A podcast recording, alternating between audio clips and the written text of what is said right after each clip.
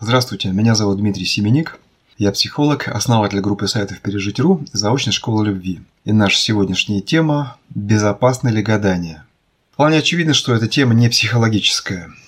Но тема эта важная, и важная она потому, что многие люди этим занимаются, многие девушки и женщины. И последствия этого достаточно серьезные. Откуда я об этом знаю? Я э, уже 13 лет э, являюсь главным редактором сайта Заговор.ру, на который сотни людей, многие сотни людей, а может быть и тысячи, прислали свои истории того, как они гадали и привораживали, и к чему это привело. Поэтому я как раз об этих последствиях хочу вам рассказать. То есть я не буду давать никаких объяснений, как это работает, почему так происходит, только факты.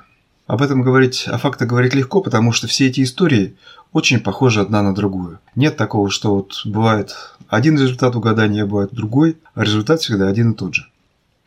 Первая ситуация – это когда э, женщина или девушка гадает на будущие отношения. То есть она гадает на своего суженого, на своего главного человека. Называет ли она его своим будущим мужем или же там подразумевается сожитель, не принципиально. То есть речь идет о какой-то большой любви, которая ей предстоит. Как правило, вот гадание на будущее имеет место с помощью гадалки.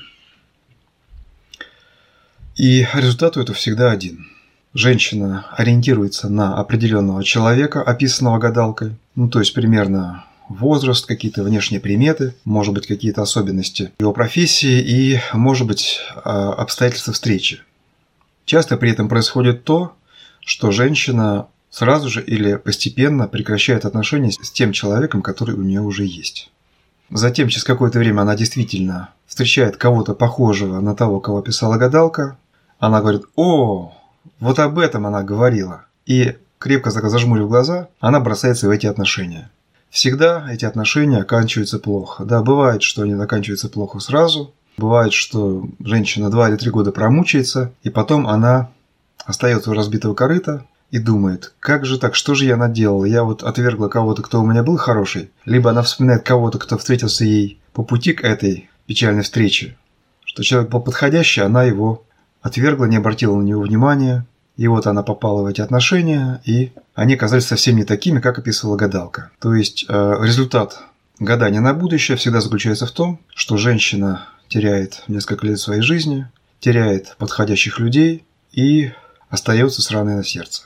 У меня не было ни одного случая, ни одной истории из сотен присланных мне, где говорилось бы о том, что в результате вот такого вот гадания человек был бы счастлив, тем более продолжительное время. Следующая ситуация, когда девушки гадают на того, с кем они уже знакомы. Это самая частая ситуация гаданий, и здесь способы гаданий самые разные. Это и карты, и интернет, и гадалки. И какие-то гадания из книг по гаданию. Бывают гадания очень разнообразные. И здесь результат тоже всегда один и тот же. Это приводит к тому, что человек, на которого они погадали, теряет к ним интерес. То есть разная степень интереса была, может быть, были уже отношения, может быть, были уже тесные отношения, близкие. Может быть, э, интерес едва пробуждался, но после того, как девушка или женщина погадает, интерес объекта гаданий к ней теряется раз и навсегда они расстаются. Следующее, что важно в контексте гаданий, то, что если человек занимается этим регулярно, а заниматься этим регулярно очень легко, поскольку это можно делать в интернете, либо если ты научилась делать это на картах, она делается это снова и снова на следующего своего знакомого, потом еще на кого-то, и это превращается в зависимость. То есть самая натуральная зависимость, как алкогольная зависимость, как игровая зависимость. Как только появляется кто-то на горизонте, женщина уже никак не может удержаться от того, чтобы не погадать. Когда даже она осознает, насколько это плохо влияет на ее отношения, она пытается удержаться, пытается даже сжечь карты, и это крайне редко удается. То есть многие прямо так и пишут «карты владеют мной». То есть это такая зависимость, как вот как кем-то владеет водка, так и владеют карты. И всегда, когда женщина попадает в такую зависимость, наблюдаются неудачи не только в любовных отношениях, но начинаются и другие проблемы. Проблемы по здоровью, проблемы по психологическому здоровью, часто начинаются неудачи на работе, могут вылезать какие-то болезни, женские, кожаные. В общем, начинается полоса неудач. Почему это так происходит? Почему гадание имеет такой эффект? Как я сказал, я не буду вдаваться в теоретизирование, скажу лишь одно. Гадание – это магия. Даже гадание через интернет – это все равно магия.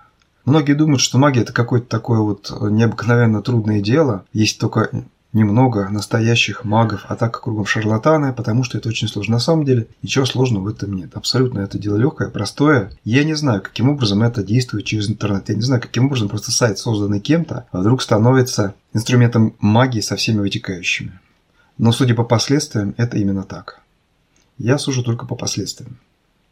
Поэтому еще более тяжелые формы магии, такие как приворот, имеет еще более тяжелые последствия. То есть приворот – это уже попытка к себе, к себе привязать человека с помощью каких-то ритуалов э, в виде э, произнесенного заговора или какие-то более сложные ритуалы с внешними действиями. Это более тяжелое магическое действие, и оно приводит к более тяжелым последствиям. Очень часто происходит, начинается психическое заболевание у человека.